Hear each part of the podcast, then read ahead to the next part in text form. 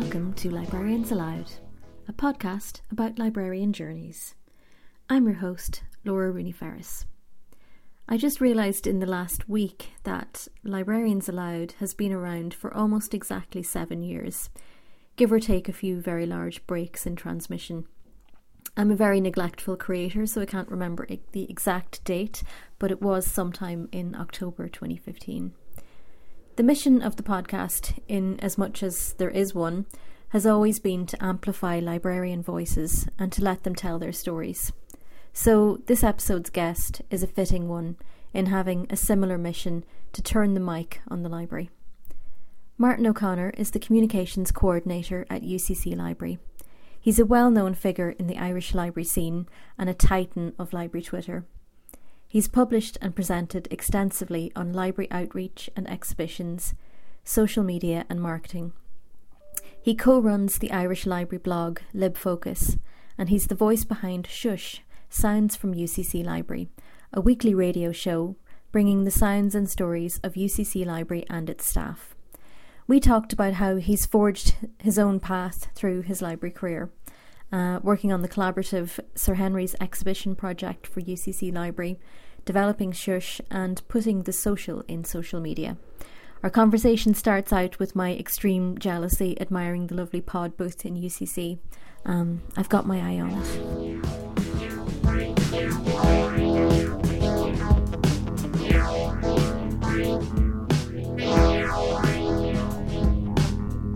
I'm delighted to finally have you on Librarians Aloud. This feels like it's been a long time coming, yeah. but it feels like it was one of the most natural and obvious uh, guests for uh, Librarians Aloud. You know, because I remember in was it 2016 or something we discussed this initially and I was all signed up and I'm sorry to say I chickened out but I think I'm as you said uh, I also kind of regretted not chickening out so I'm really happy now at last we're doing it.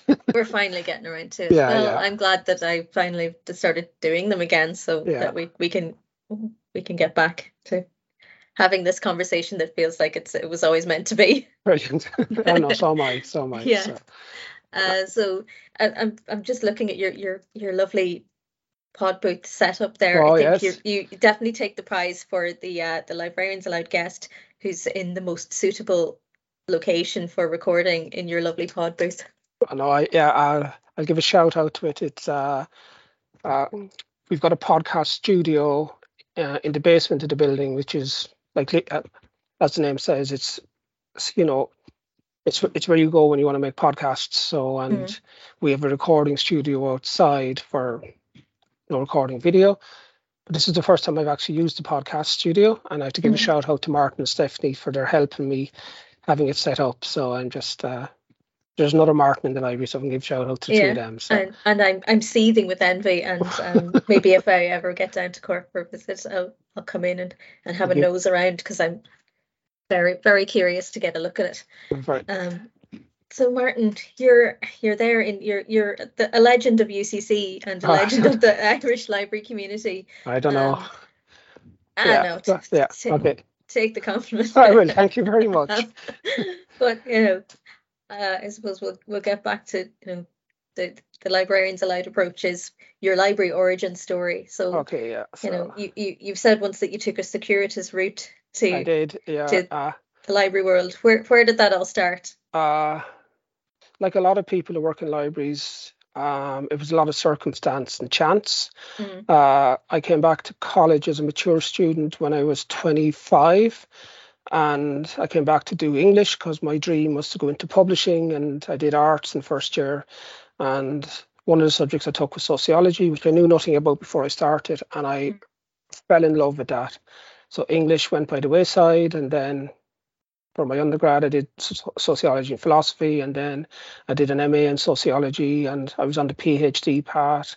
I had been provisionally accepted on a PhD program, which would have been contingent on my results. And in March of my first year of sociology, uh, a friend of mine ended up working in the library as a student help.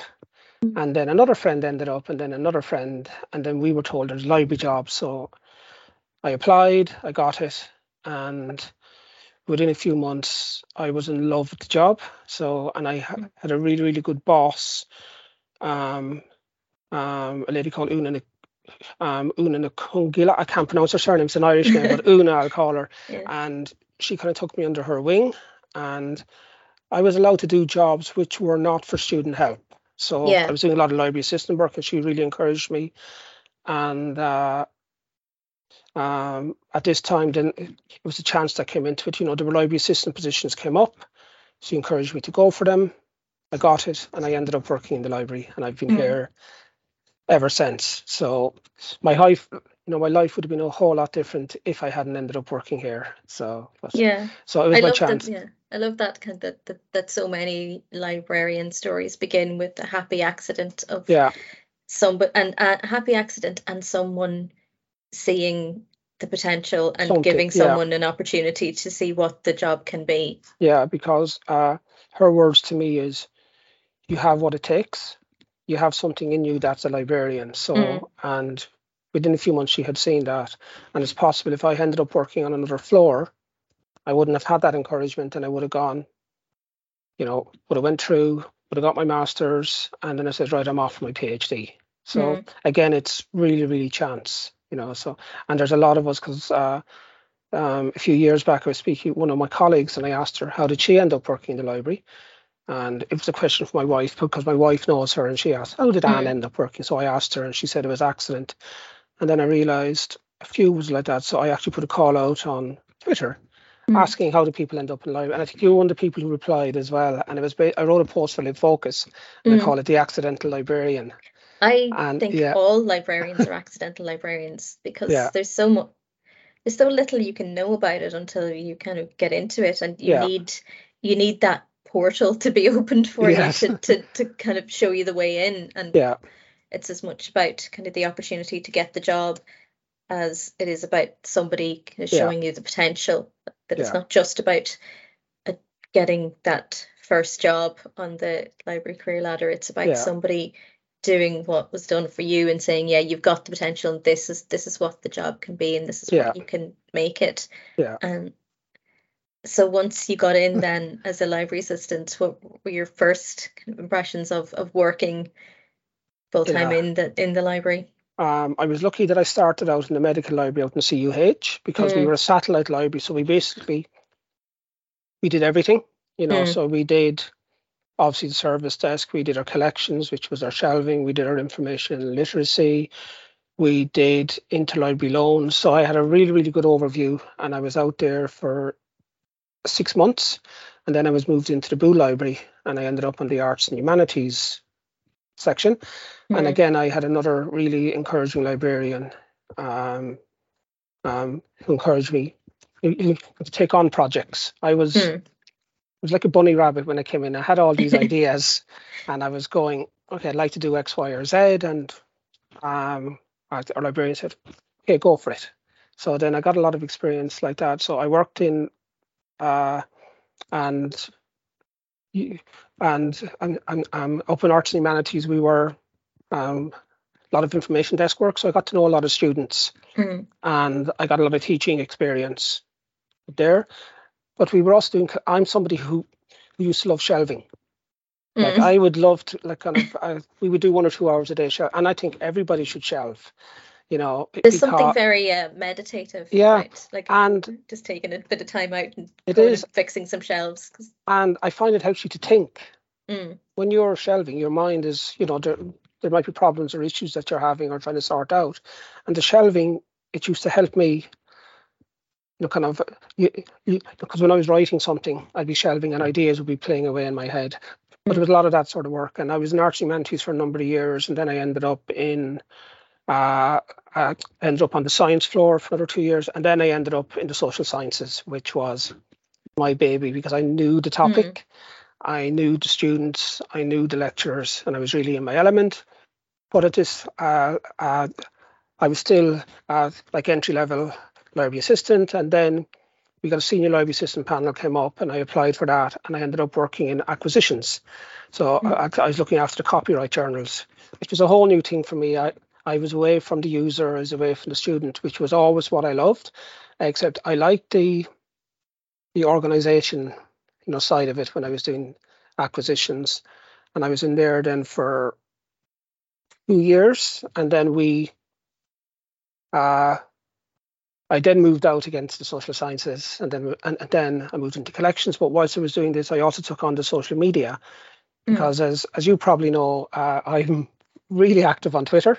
Mm-hmm. So yeah, and have and been like from you were one of the nearly from Irish day one, librarians yeah. who I remember being on Twitter kind of very early on. Like, and I'll give a shout out to Michelle Dalton for that because she's somebody mm. who who probably encouraged at that time. I'd say anybody she knew, you know. Uh, I I'm on Twitter because of my job. You know, uh, I, I think a lot I'm of people are. Yeah. Mm-hmm. So and there there was another. Uh, at the very start, we kind of dipped our feet into social media. We had a Twitter account, we had a Facebook account, but they were run by somebody who was at the service desk, who didn't really have an interest in it. And then an opportunity mm-hmm. came up for me to take on the social media, so I took it. So for a number of years, then I was doing senior library assistant and I was in collections, but I was also doing social media, and I, it was an area that I was moving in mm. at that stage. And then um, I went for promotion, and I got a grade five, which is the level I'm at now. But it was a UCC wide promotion, so I was actually uh, I was technically an administrative assistant, so mm. I wasn't a librarian, which was awkward when you, you know when you go to a conference. I love to be able to say yes, I'm X, Y, and Z. Mm. But I but I was saying to people I don't know, oh actually yeah, I'm an administrative assistant and I then had to explain what I do. But then last year an opportunity came up. Uh, uh, we've had a lot of new exciting roles in UCC library yeah, in the last few years.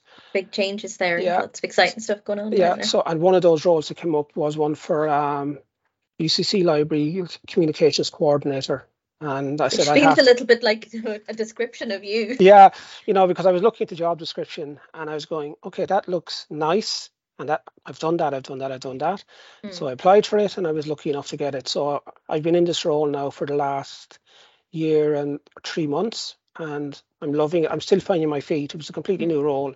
So I, uh, I, I was able to define it myself, which I'm still doing with a lot of guidance from Alan Carberry, who was one of your first guests. So mm-hmm, I'll, I'll give a shout out to Alan. Guest. Yeah, so I'll give a shout out to Alan here. He said when I went into the role first, it's my role, I can run with it, and mm. if I mm. need assistance, he's there for me. So, but it's uh, it's one that I'm learning. And for the first year, I had a library assistant working with me, and she was really good. We worked as a team really, really well, and we kind of upped our our social media game definitely, and mm. we upped and we we also update we also upped our other communications channels.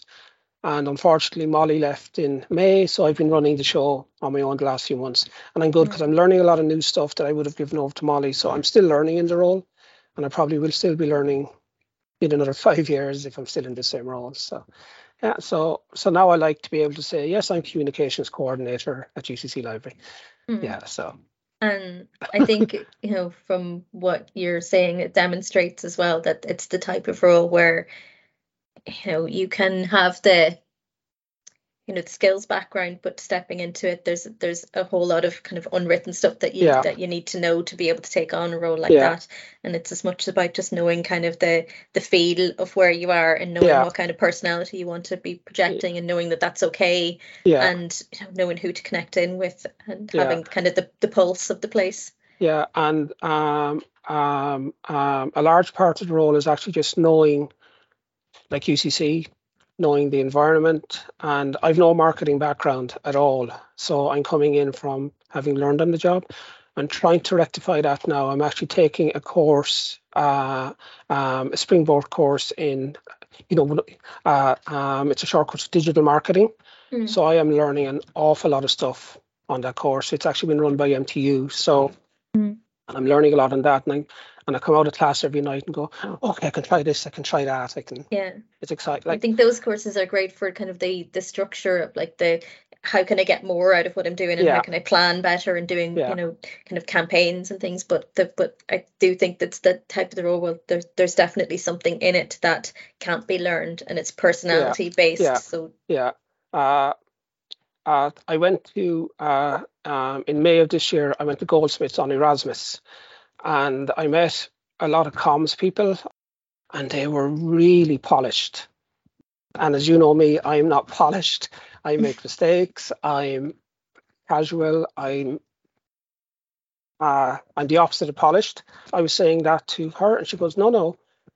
What you have, Model of the Irish have, is authenticity. Yeah, we believe you goes further. when you speak.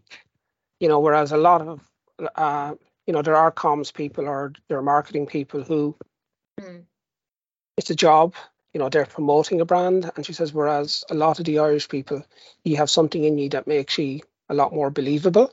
So what you're saying, we believe, which is important for a comms person. So, and as you said again, that's personality. Exactly, You know, and that not something to be authenticity is it's something that can't be learned, and I do think that's a it's, it's a much more valuable thing than Yeah. because you can tell the difference between something that's kind of very slickly produced Yeah, but sort of slightly soulless and Yeah. something that's like you know this is it us all this is who we are like I I Yeah. I don't know personally I, I always feel more attracted to things that that feel more capable of you know being responsive Yeah. and you know reacting to things and joking and having Yeah. a kind of a sense of humor Yeah. than something that's maybe very high production values but Yeah. Quite sort of soulless and incapable of projecting any sort of humor or Art, yeah. personality or having any opinion on anything so I, I prefer you know, I'm Yeah. with you on that. the you more know, I- rough and ready approach you know, because there are people who forget, you know, kind of social media is two words, and the important word in that, uh, for me, is social. You Mm. know, so it's the personal side of it, which is the important bit for me. So, yeah, no, and, and so that's something that I try to project from the library. I try to, you know, like we are friendly, we are authoritative, we know what we're talking about. Mm. Uh, we are informative, except we also just uh, our social media and our comms. We try to make it. UCC Library is a nice place to visit. You know, it's a nice place to use.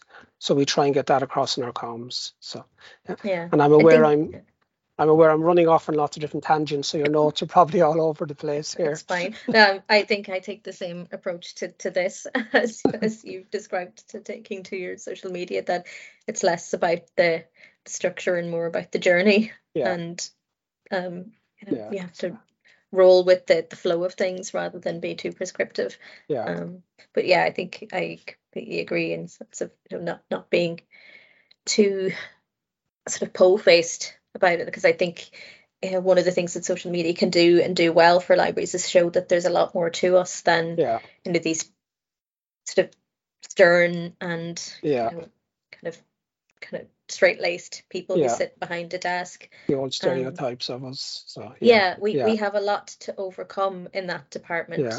and it's one way that we can show that you, yeah you can be knowledgeable informed authoritative but you don't that doesn't need to be at the expense of having a sense of humor and being yeah. open um and i think we that that's an attitude we need to embrace more Yeah. in libraries i are. Yeah, I don't like that old school of this is the right way to do things and you know we don't want to be approachable and you know people shouldn't come to us with stupid questions no, no, no. We're we're here to help. You know. So. yeah so, and well, please ask us. So that's what Yeah. we need. Yeah.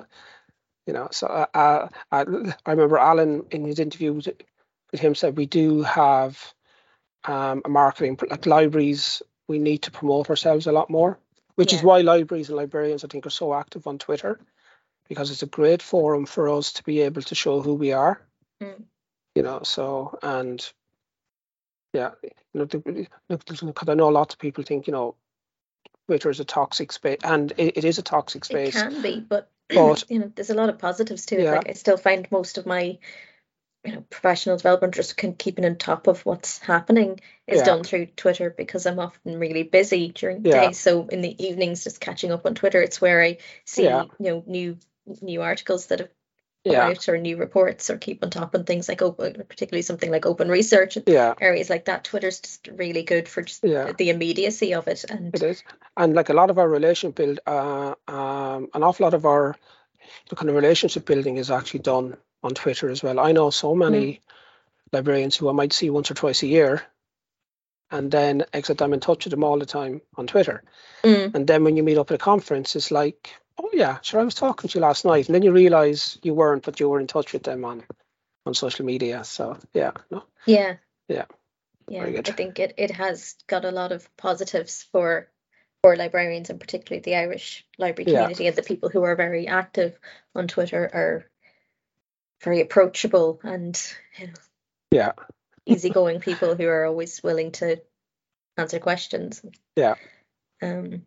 So yeah, you're. I'm, I'm interested that your your you know your entry into to UCC and your path through uh, your career in UCC. You've covered so many different areas. I hadn't realized that you had had started in uh, CUH in the medical yeah. library and going through you know yeah. humanities and social sciences and um, no um I've done a lot and I think it's um uh, I think it's important to do a lot just in terms of your own development. Mm. I can't imagine, you know, and a lot of colleagues here have went between a lot of different areas, and I think it really stands to us, mm. and it certainly stands to me in a comms role because I know a lot of what people are talking about.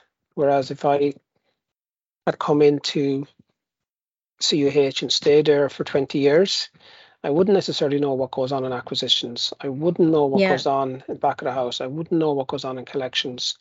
Um, I think it's really healthy for us to have a wide overview of what we do. And, and I know yourself, you have moved into a lot of different roles and a lot of different yeah, jobs. I think for I've, me, part of that was like I, I felt like I came to libraries. Probably wasn't that late, but I was already, you know, almost in my 30s. Like by the time I got my first ah. library job, so I kind of felt like now that I'm here, I'm gonna I'm just going to absorb yeah. everything that I yeah. can take any opportunity and move yeah. as much as possible and like just suck the marrow out of every job. Yeah, and in a way, I envy our colleagues and friends in Dublin, like yourself, who there's a lot more opportunity for moving in between different libraries. In Cork, if you want to work in an academic library, it's either mm-hmm. UCC library or MTU. So, as I said, I started here in 20, 2002. So mm. I've been in the one library for 20 years. And then I say that to younger librarians who are starting out and they look at me as if, what? the one job? Yeah.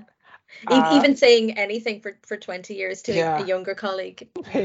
yeah. So, but I, uh, I would think if I had been based in Dublin, I would have been moving across libraries because that mm. helps you to move vertically and horizontally.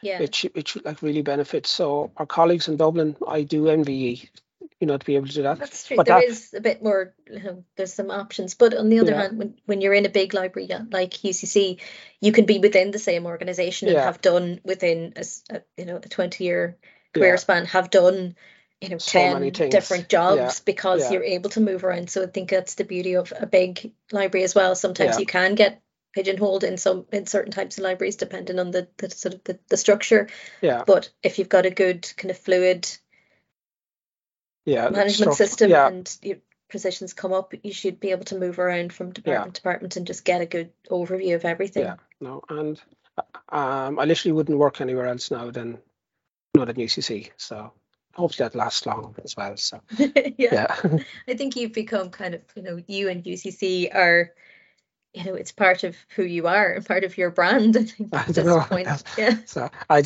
I think a lot of that is because of certain things i have done have a, an association with ucc so yeah so that's kind yeah. of where i'm where i'm going with that was like the, the first time that i well i suppose i probably knew you a little bit before that but um when you did the the uh, sir henry's exhibition yeah, and one of the things that really struck me about that was that it kind of summed up what i think you've done with your library career. And one yeah. of the things that I think everybody should try to do in their library career is to put your personal passion and yeah. your professional life together. And when you're allowed to do that and run with it, yeah. no, good things happen. So how did that kind of oh. start? Like the, that the okay. Sir Henry's exhibition and so um like a lot of things for me in that day mm. or in that time it started on Twitter mm. because I saw there was an exchange on Twitter uh, periodically you'd see an exchange on Twitter about Henry's.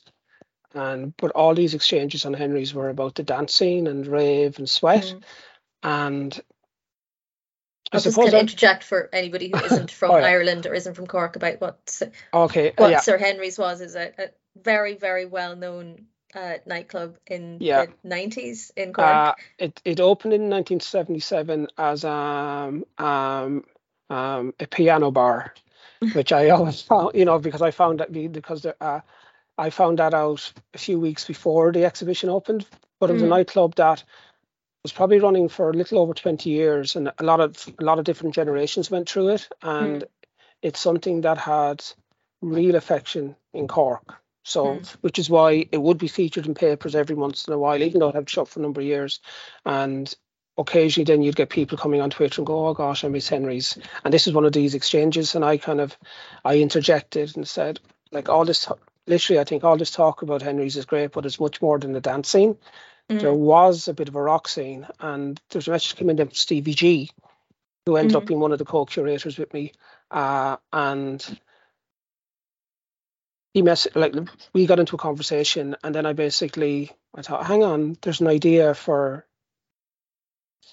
know to explore this more. So I, I contacted him on Twitter and said, I have an idea. Would you be interested in an exhibition on Sir Henry's? And he was intrigued by the mm. notion. And then I spoke to Crónán Ó Doibhlin, who was our uh, head of special collections at the time, and he used to look after the exhibition space. I said, I have an idea and he loved the idea and he told me to run with it. He advised me to get an academic on board. Mm-hmm. So then, and he recommended somebody from the music department. Uh, but uh, I was good friends with Eileen Hogan, who was in applied social studies, and I knew all her research was on music in Cork. Mm-hmm. So I contacted Eileen and she loved the idea. So myself, Eileen, and Stevie got together and we said, This is our idea. We had literally no idea what we were going to do. We just wanted to do an exhibition on Sir Henry's. And then our idea then was to crowdsource material, mm. which at that time I've been informed since no, uh, at the opening of the exhibition, uh, on is, is on record as saying this was one of the first exhibitions in Ireland that was crowdsourced. Mm. And what we meant by crowdsourced was we basically put a call out on Twitter and asked people if they have, you know, a, uh, any stories or if they've any old posters or old tickets or photographs to get in touch with us. Uh, and then we gathered together like over 1,000 items, you know, kind of mm-hmm. ranging from like uh, uh, we had a set list from the Sonic Youth concert that was in Henry's where Nirvana supported. Mm. We had a guitar, we had clothing, we had set lists. We got stuff from the Lucy family who had run the club, you know, kind of license and TV license. Mm-hmm. Uh, and Freak Scene was a massive. And you're probably Freak Scene generation. Yeah, I remember Freak Scene. Yeah, with some of my close friends went to yeah. UCC, so anytime I went down there, I went to Henry's. I don't have, as with a lot of people, my memories of Henry's oh, are a little bit fuzzy. That, yeah, but um, that happens. But yeah, Freak Scene was probably yeah. around my time yeah, so we got an awful lot of content from free because they were really good at marketing themselves at that stage. Yeah, because so I remember the flyers. That's actually one of the fly- things I remember reading they were, that the flyers yeah. were really great. The graphics on them were fantastic. Yeah, so we got all that kind of content from them. Then we had an exhibition. You know, it's a small exhibition space, and then we had an online version where we had a blog where we got people to email us on their stories and their memories, and that that was a gold mine of material because we got so many stories. you know, so and then there were people who had met in Sir Henry's and they got married and they were telling. And then when the exhibition happened, we had one person who messaged to say that they were bringing their kids up to show them where they met. Aww. You know, to show them mum and dad left. Mm. And, you know where they met and to show that we were in her words we were cool back in the day so and it really took off here you know like kind of um, in the space of the six months, we were featured in every Irish newspaper, mm. every Irish radio station, you know, kind of like uh, RTE, Radio 1, um, uh, uh, what's now Virgin, was it uh, Today FM, all these, and and we were on on the 6 1 News from RTE. And I think that's the proudest my mom has ever been of me because she saw her son on the 6 1 News. And then that's every Irish mommy's dream. yes. So, and then I remember my mom actually photographed the TV. You know, she was had yeah. repeating on the RT News. So she took a photograph on her camera and she now has that on the fridge, you know. So, but, uh, Brilliant. But that for me, uh, as, as you said, uh, I actually got a name like out of that. So mm. and it will be it, and uh, Eileen and myself joke, you know, that's going to be on our headstone, you know, because Eileen even said she was out in a, a playground over the summer, you know, with her kids, and mm. then there was another uh, there was another parent came up to her and says, "Are you Eileen Hogan?" And uh, Eileen says in her own head, "So this is what it's like to be a famous academic." And mm-hmm. Eileen said, "I am." She goes, "You were one of the people behind the Henry's exhibition." you know, so even mm-hmm. eight or nine years on, you know, she's still getting. So that's what, as I said, it'll follow us to the grave. I think so. But for me, it gave me so much experience because I really upped my social media game and that. Uh, I got into blogging. I s- saw how powerful a force it can be, mm. You know, mm. because we had a Facebook page which was active 24 hours a day, and we had, uh, within a month or two months, we had 5,000 followers on Facebook.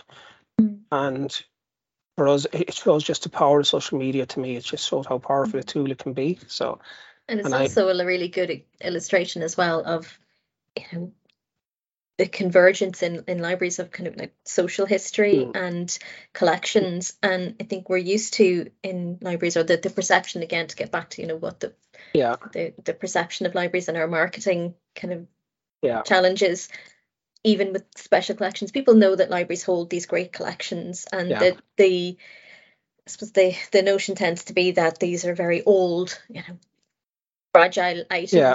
What really probably struck a chord with people with the Sir Henry's exhibition was to see something that was part of their lived history. certainly yeah. for me to remember having gone there and to be able to see an exhibition that was about yeah. something that was in my lifetime and that I remember, and it was the social history of something that was part of my you know my youth. Yeah, and yeah. I think that kind of and to, to have the library be central to to bringing those two yeah. things together, to bringing together the story and the artifacts and place to yeah. display and them was something new. What was great as well, because like kind of UCC is very strong about the town and gown, you mm. know, that we want to be part of the wider community. And uh, I remember speaking to people who were the, like who'd never been on UCC grounds, mm. who came up for it.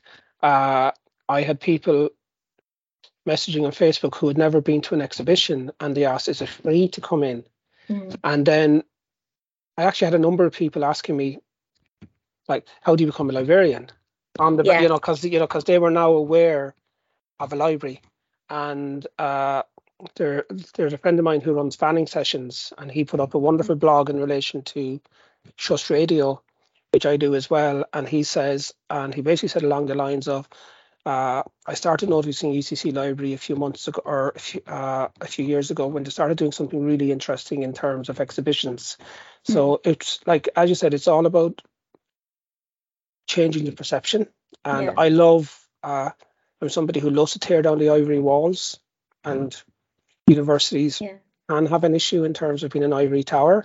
Mm-hmm. And I thought, what better way to tear it down by bringing in people who wouldn't see UCC as part of their lives, just to show them that it is. Mm you can come onto the grounds, you can come into the library, you can see this exhibition. So yeah, and that we're me, preserving and kind of presenting this yeah. history that's so real for you that we're we're making sure that that's elevated beyond just yeah. some stories that we're actually kind of preserving and presenting that for you. And yeah, um, but I think as well as that, it shows that you know there needs to be somebody like you who has the spark, but then someone who can facilitate you to ignite yeah. that spark and let it go where where it needs to yeah. go. Um, it's I suppose like that's to me it's a it's a a wonderful illustration of yeah. what why there needs to be good management structures to kind of to see that someone has a good idea and to clear the decks and let them yeah go for it and uh, i also believe like ultimately if you have a project you want to sell you just need to say because i was aware excuse me, uh, how powerful this would be for the library. Mm. So I I had to put together um, um, a fairly strong business case, and it was all about outreach, engagement, raising profile, changing perceptions. So I I had a strong business case for why. You know, so it's not like I went to say, "Oh, I want to do this," and they go, "Grant." Yeah. You know, so uh, our management are very aware of what will work for the library. So and um, um, in that case, you, you, know, the exhibition would have fitted in with the strategy of of the college and of the Mm. library. So yeah, so yeah, so it's good. No, happy days as as we said. You know, so yeah, exactly. so- Um, it was a great success story.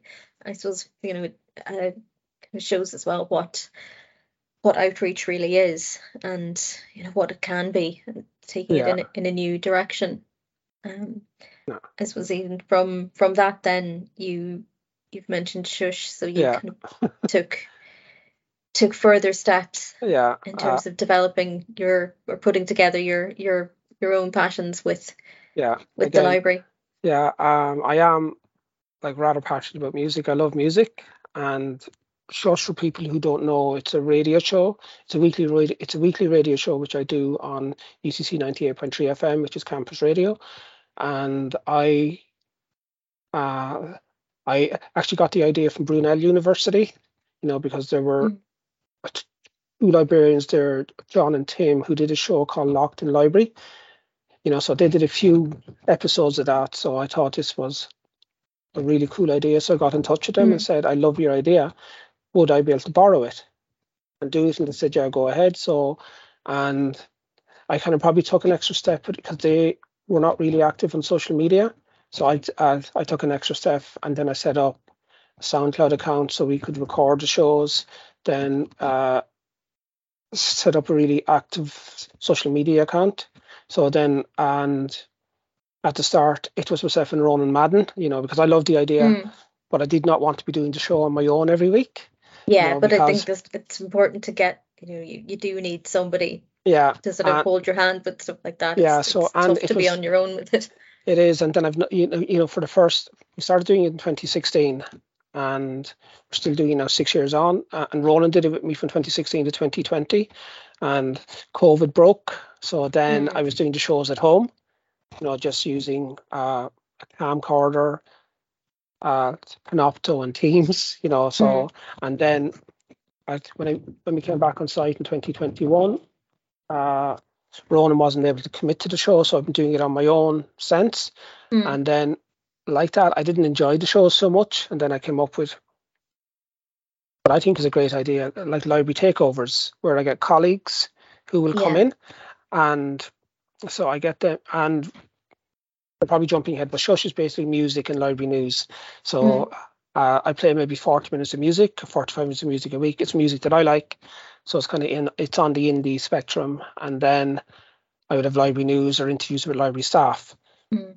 But last November, I started doing library takeovers where I get a colleague in, and it's a bit like Desert Island Discs, where they choose. Uh, I asked to choose four to five minutes of music, so they need to explain. And then I have six questions I asked them, and it's kind of, it's almost like you're asking me here, how did you end up in libraries? Mm. What is your role? A uh, third question I ask is, prior to working in libraries, what was their impression of the library? And then when they started working, was there anything that surprised them? And then I ask what's their favorite thing about libraries, and then I ask, uh, have they any library advice? Have they any advice for people who are thinking of becoming librarians? Mm. And then so we have the talking, and then we have the music. And for me, the music is the really interesting part because it provides an insight into a person. I think. Yeah, I'm Uh, always really interested to hear people's musical tastes. Yeah, or- so- or, to see their musical collections. Yeah. So, and I think a lot of us are like that, Mm. and I I- I think we're like that because if somebody is into, say, uh, early twentieth century jazz or whatever, or Hmm. say early fifties jazz, is kind of going, "Yeah, why and how, you know. So, and then I like that, and then there's people, you know, there's colleagues who are very into classical music, who I wouldn't expect them to be into classical music. And Yeah. I'm curious as to why. I love when somebody just throws you something kind of completely that you're Yeah. not expecting on their musical taste, and like, okay, there's Yeah. something uh, there's something deeper going on there. You're, Yeah. yeah. It just No. gives you a little kind of insight into their personality that maybe you haven't noticed before. Yeah, I think that, and uh, our colleagues, you know, so there's there's been a few there's been a few shows done where a colleague has said to me, "I never knew that X was into that type of music," Mhm. and then the next time they see them, like, they talk about it, you know. So it, it's helping to build connections between our, our our colleagues as well, and it's something and again, I, I had to go to Colette McKenna, who's our recently retired library director. So mm. she was very supportive of Shush all the way through. And I had to go to her again with a business case about why. And again, it was outreach, uh, changing perceptions. It was about promoting the library, engaging. She was not particularly happy with the name first because, you know, Shush is a stereotype.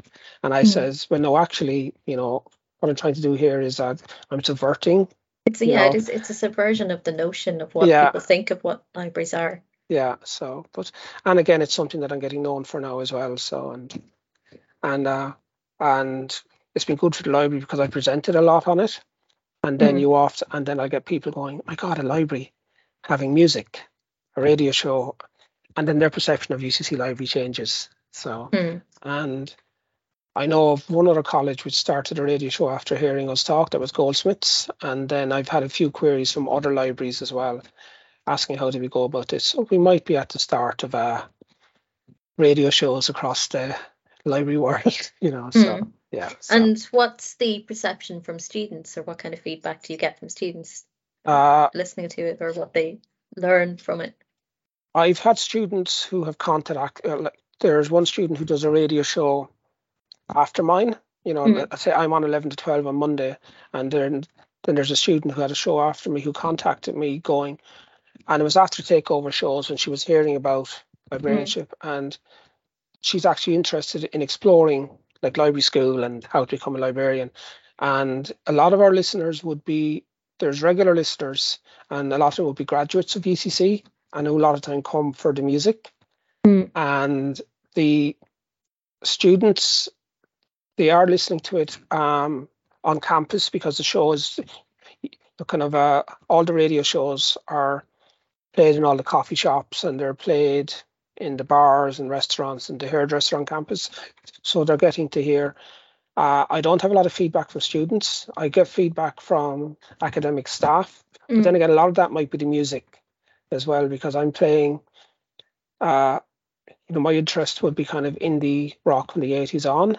So mm-hmm. I'm playing a lot of music, which is probably having an influence on the the music the students are listening to today nowadays. But there are other radio shows in UCC 98.3 FM who who interact with me, and again, that's people who love music. Mm-hmm. A lot of them like the same type of music. So uh, I know I veered off. Uh, I'd say most of our feedback would come from staff, mm. or a lot of our um, um, a lot of our feedback would, would come from graduates of the college who listen in just to keep in touch with UCC, you know, like in that way. So in terms of the student body, I wouldn't be able to 100% say, yeah, there's there's a there's there's a thousand undergraduates listening to it and they love this and they love that. So, but mm. in terms of staff, I can give a better answer, you know. So yeah, yeah I think so. students tend to be less forthcoming about whether they're listening to something unless they have yeah. a question to, to, ask about it. Yeah, they're not yeah. necessarily going to, to know, whereas as you said, academics and, and colleagues are more likely to you know directly make make contact with you and, and tell you what their, their feedback is. Yeah. yeah. so yeah, it's uh it has been kind of a, uh, a real success story in, in UCC and a great illustration of you know the power yeah the well the power of just having um a structure that's perceptive to if someone has a good idea yeah and they present a good case for it yeah and try it and see you know, yeah no, and you know that happens quite a lot here as well you know because i have mm. a lot of really engaged colleagues who have ideas and we basically go to management and say this is an idea we have we are told to lay out a business case mm. and there's been stuff that I have went with which hasn't been approved, except a lot of the stuff. Like you know, the most recent thing we did was for Culture Night, and uh, mm. we we did a live gig with Boa Morte in the. Uh, uh, uh, uh, we've got a room called the Creative Zone, which is a more um, it's a flexible space. So then for Culture Night, I said, right, like we'd like to have a live gig in the library. So again, we had to make mm. a business case and it went down really well. We had, had over 70 people came to the gig. Um, it's Boa Morte have their fourth album coming out in February. And on Culture Night, they basically played the album from start to finish which will never happen again. You know, they won't do that Mm. again. You know, so it was an event. So again, it's something different, and it's again I I made a case. So, but uh, uh, I I don't think there's any harm in trying new things. You know, No, so, neither do yeah, I. Yeah. Um, I mean, I'm all about that. Just usually when I do it, it all blows up my face. No, no. Um, but uh, um, no, no, no. I think it's important for you know management structures to to be receptive to Yeah. that. I I know that you know it's it's not often the case, so I think you know Yeah. hats off to um to the senior staff UCC. in in UCC there that they they recognise that Yeah. and have created a an environment where yeah, there's you know fertile ground for for new ideas and new approaches to to come to come up. Um, so just to kind of get a bit more recent, you know, you're because you're so known for your communications uh, background Yeah. and your social media prowess, you uh, were on the communications team Oh. for for IFLA yeah. recently. Uh, how did that? Were you approached about that, or Uh, yeah, you seemed like that was kind of the again it was kind of the the obvious role for you. Well, uh, I um I was initially approached in twenty. It was supposed to happen in twenty twenty, Mm. wasn't it? If yeah, so, and I was approached in late twenty nineteen and asked would I be interested in doing it. And of course, I actually didn't know about IFLA at that time, you know. So, but then I said, yeah, I'd love to do it. And then of course, twenty twenty came and it was cancelled. And Mm. then uh, I spoke to Ava earlier uh, earlier this year asking was it happening and then I expressed that I'm still interested in leading the team and then uh, when it came uh, and so like I, I, uh, uh, Ava had said yeah we want you on the comms team and then it was myself and Saoirse from Maynooth Mm. who were leading the team uh, and I think we worked really well Yeah, as a team I we think had- actually, yeah. Speaking of people who are known for just their their, Yeah. their good social media game, you know, hats off to to Sarah. She does a great Yeah. job with the the LAI social media as well. Yeah, yeah. So our, uh, I'd never worked with Saoirse before that. Except we Mhm. worked really well, and we had a team of I think it was in total it was nine people, and then who were all volunteers, and then we had to work closely with the IFLA, uh, the IFLA comms team, Mhm. uh, and we worked really well with Vesna and Lewis, who were leading that team. Uh, we worked really well with them, and then. Uh, um, our job was basically you know, to create content for the website and to create content for social media. It, it was all moderated. We didn't have access, you know, to put stuff up. So we Mm. basically created the content and we our job was to create a buzz around the conference, which Mm. I think we we did. You know, librarians like love Twitter. If, if you go Yeah. to library conferences, we're normally trending within a few hours and of course if Yeah, I used to like to say Yeah. at the at the ASL conference, I was like, right, we'll take bets trending Yeah. by eleven o'clock in the Yeah. morning. Was Yeah, always so- my it my benchmark of like we need to be trending by eleven yeah, yeah. on the So- morning of the first day. Yes, and we have to give a shout out to a paper we wrote a number of years ago about that. You know, you know with the use of Twitter at ANSL as well. so- Yeah, exactly. yeah. And uh, so we we were working for a week on. It's been probably one of the busiest weeks I've ever had. You know, Mm. like kind of was it was literally 13, 14 hour days. Uh, but we were on such a buzz. Our team worked really well together. We became really close. And at after Stephen Saoirse, I've written a paper on the experience, so that should hopefully be coming out in uh, hopefully this month. On we we uh, we wrote the paper for on Laurelin, so hopefully that'll be coming out again. And our whole thing about leading the team was about openness, transparency, trusting your team, leading rather than managing, and not being heavy on people. You know, so it was again, it was um, kind of a light touch way of leading a team. We trusted our colleagues, you know, that they would explain what we needed, uh, and we told them this is what we need from you, and then we let them do it. So. Mm. And I think every one of us on that team was on a high for the week. And everybody, yeah. everybody at the conference Yeah. was on a high for a week. It was Like, like, I just like all this pent up, Yeah. not being out of the house and not seeing people for two years was just unleashed. It was, and but I, I, I remember coming back here, and I love coming into my job. And there was a bit, I'm going back to my normal job now. And Mm. Saoirse said the same thing. Uh, Catherine Bodie from UCD said the same thing, and Erica said the same thing about her job as well. It was kind of going, okay, we had such a great time. Yeah, last there always there's a bit of that, like the, the There's a calm down. come back, come down. Yeah. But I think you go back to after conferences or just you know, meeting up with people and seeing what what what's being done in other Yeah. libraries and seeing you know, getting an opportunity to talk to people from different backgrounds and Yeah. seeing what, what kind of different projects are going on. You always come back.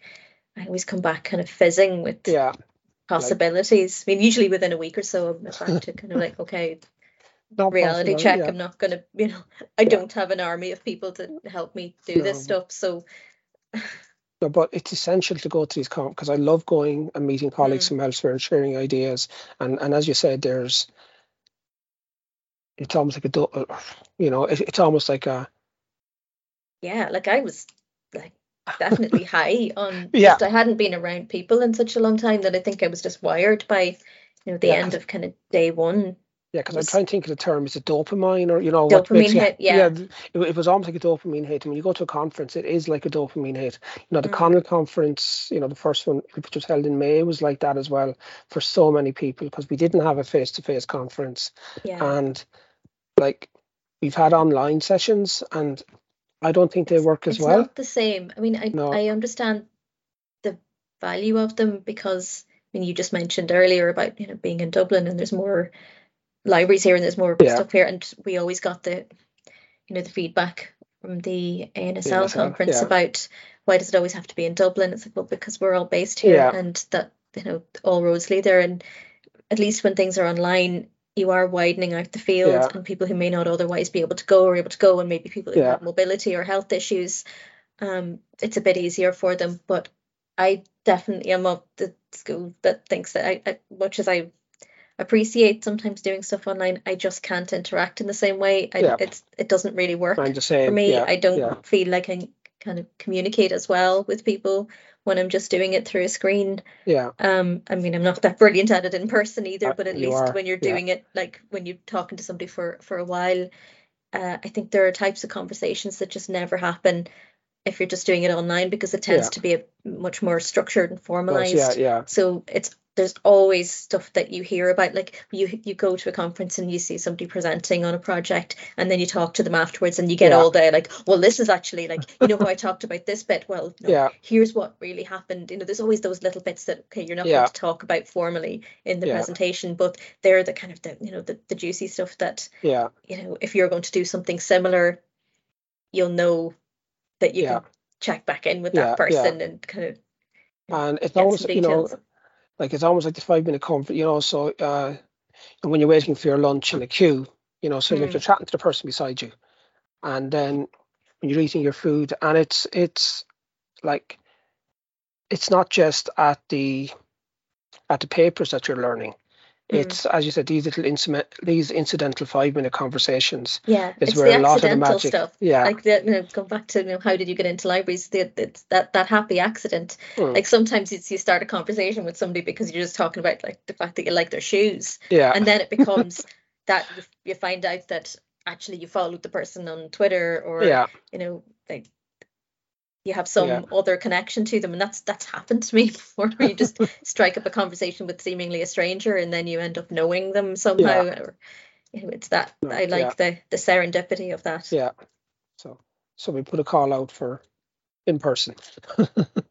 yeah, Mm, know, well, I Yeah. do, I do accept that there are there are benefits yeah, to yeah, the online. online. stuff as well, Yeah. but um, I was definitely missing the the in person So was I. Yeah, um because I find it you know, I don't know how many times during COVID when I signed up for you know a webinar or something and because things were so busy for me I'd be watching a webinar with one eye or listening Yeah. to it and doing you know responding to emails at the same time Yeah. my if I need to be physically in a place to be Yeah. properly focused on it because I'm just not otherwise I'm going to be doing three things at the same time so at least when it's in person you can commit to it properly Yeah. Um, uh, in fairness, one of the best thing, like one of the best events I've been at in quite a while was the LAI CG CDG event a few months ago, which was Mm-hmm. run. Uh, it, it was Mario O'Neill and uh, Emma Doran.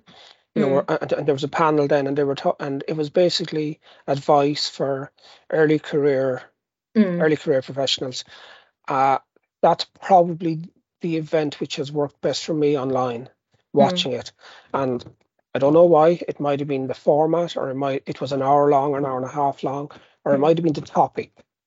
It just worked really well, you know. So it's hard to get the the balance right with on yeah. online events. Like you know, we tried a few with uh, ANSL, and sometimes it works, and sometimes I think just yeah. keep, it needs to be short. It's it's amazing how difficult it is to maintain the yeah.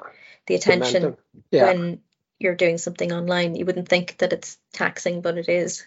Yeah. Yeah, so I, th- I think we went off on a tangent there. I think we, I think we did. Yeah. We can always always cut that out. Yes, we can. We but can. yeah. yeah uh, so where, where where to next with with Shush with uh, your your role? Um, I, don't know. I'm not a big one for. Um, I've never had a plan in terms of my career. I, am yeah, not. I, I, I, feel the same way. I yeah, I'm not. I try to have plans. They blow up spectacularly, no, so now I just don't bother. like a lot of stuff you know, kind of opportunities arise or like a, uh, um, a lot of mine has been luck. A lot of you know situations I would never have expected that I, I would have run an exhibition. Uh, I would never have expected that I would have had the opportunity to go to China for four weeks at work. I would mm. never mm. have expected to be able to spend a week in um, uh, um, library in London. It's like kind of opportunities will arise and it's when these opportunities uh, arise where I go, oh, I'm going to try that. Like Shush, it was chance. It, it, um, had I not seen that tweet online, I wouldn't have done. And even the course I'm doing now for digital marketing, I hadn't planned to do that. I was just, you know, going through um, uh, our Instagram feed, and there was an advert for this course, a Springboard course. So uh, uh as to where I'm going, um, I'm loving my role at the moment. I hope to keep going at this. Uh, as to where I'll be in five, ten years, you know, the ultimate interview question. I have no I would, idea. I would never ask that of, yeah. of anyone but, in an interview because I think that's a, I hate that question because yeah. it's so you know, structured it's and it, it's based yeah. on this assumption that people can plan that far ahead. And, and sh- you can't. Like, you shouldn't really plan, plan that far ahead. I do like uh, I know I'm in a role now, uh, and I was speaking to one of the lecturers in the course the other night. There is a lot of money in comms if you're mm. in the you know, you know, the big tech companies are hiring and they're hiring really big money mm. except and if i was career oriented or, or ambitious or money oriented i'd be going mm. right i'm going to leave libraries uh, but i can say i'm hoping that you know, you know the future will still be libraries you know so no matter what i'm doing like uh, mm. I, uh, I love this profession and you know i'm extremely passionate about what we do yeah i think it's essential so all i can say is at this moment i would say that like the, no, the future for me is libraries and the future for me is ucc library because i am settled in Cork so yeah but yeah. i can't imagine you anywhere than Cork. yeah, so like but, transplanted to you know the hills of Donegal or something. No, no, no. nice for holidays and stuff, but yeah, yeah. So no, no, it's uh, it's libraries, I think. Mm. So. And to, I'm just going to, to finish off, ask you one of your own questions. Okay. Steal from your um shush. What's what's your advice for people coming into to the library world? I mean, I think just listening to you is good advice. Okay, thank you. just just listening to you talk about the you know the no, uh, the career path that you've gone through and the opportunities that have come up and being open to them. Now, see, um, anybody watching now, if this was on the screen, my head is swollen really big there. No, no, like I'm, you know, like kind of, uh, for me, the best advice would be to be engaged with the profession. Mm. You, you, you know, to take opportunities. Like, I hate the term networking, you know, as, yeah. as in the term, but networking is basically you're making friendships and relationships with others. So, uh, network with others. If you're uncomfortable, like use Twitter, library Twitter as I call it, use mm-hmm. that uh, as a way to get know people. Like uh, that the library community is for me is such a supportive community. And the, the, people who are out and are yeah know, actively engaged on Twitter and are at networking events are yeah. they're the people who are very approachable yeah. and like yeah. obviously there's there's always going to be people who don't fit that no. criteria, but the ones who are out and available and yeah. you know and networking th- are the ones who are yeah receptive and, and responsive. If we say to you that uh, I always say to our interns to come here because one of my roles is actually managing the interns still, uh, which is something I've wanted to keep because it comes under a comms role for me that mm. I'm promoting the library. I say to them that if anybody in the library says to you, if you have a question in six months, a year, two years, uh, you can contact me. If we say that, you know, for our young professionals, if a librarian mm. or somebody working in a library profession says to you, if you have any questions in the future, ask me. We mean that. Mm. So, and obviously, if you're thinking of a career in libraries, I say go for it. There's so much you can do there. It does allow you to follow your passions and take risks. A lot of the stuff I have done might have been deemed risky. Yeah. And you used the phrase early blow up in the face. It could have blown up in my face. And even the role I'm doing now, you know, myself and Saoirse were talking when we were writing the paper. Like, but the biggest challenge for us was comms role is really public. Mm if you mess up with a comms role, it's very obvious you've messed up because it's out there and it's seen. And mm. I've, I've had colleagues say to me recently that, oh my God, you're really busy. And I said, it's not that I'm really busy, it's just that everything I do, you're able to see. Yeah, it's very and visible. I, yeah, and, and, then I said, you're as busy as I am, but a lot of what you do is hidden. So, mm.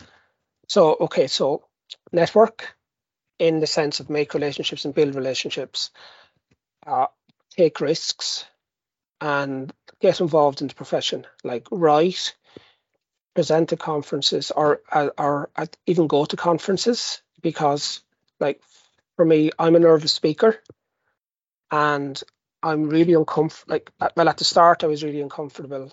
You know, when I was speaking at a conference, I was so nervous.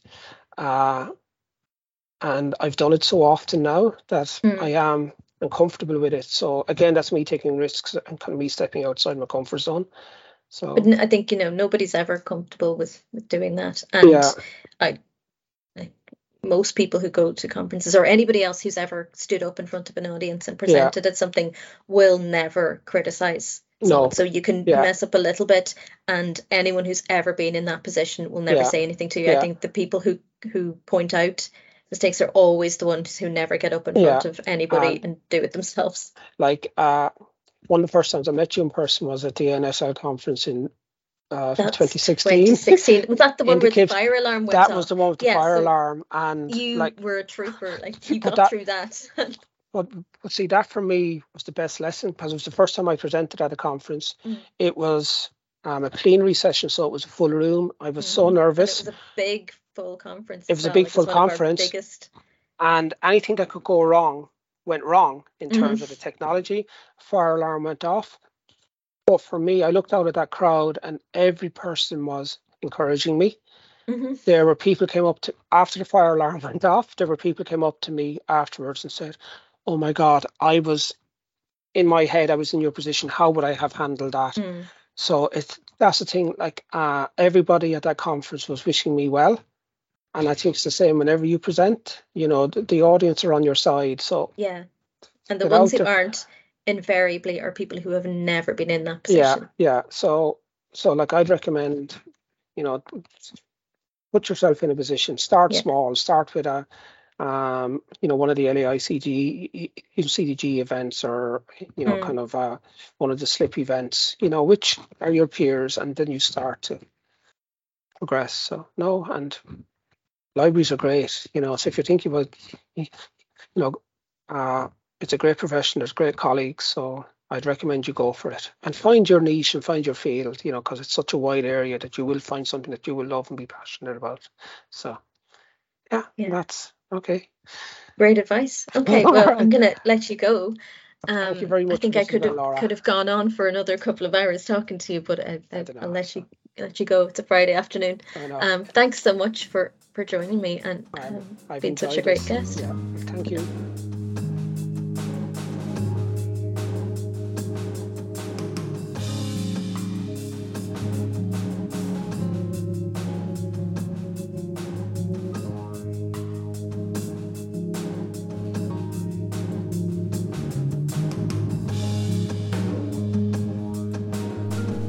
Martin's been on my intended guest list for a long, long time, so thanks to him for being the absolute belter of a guest I knew he would be.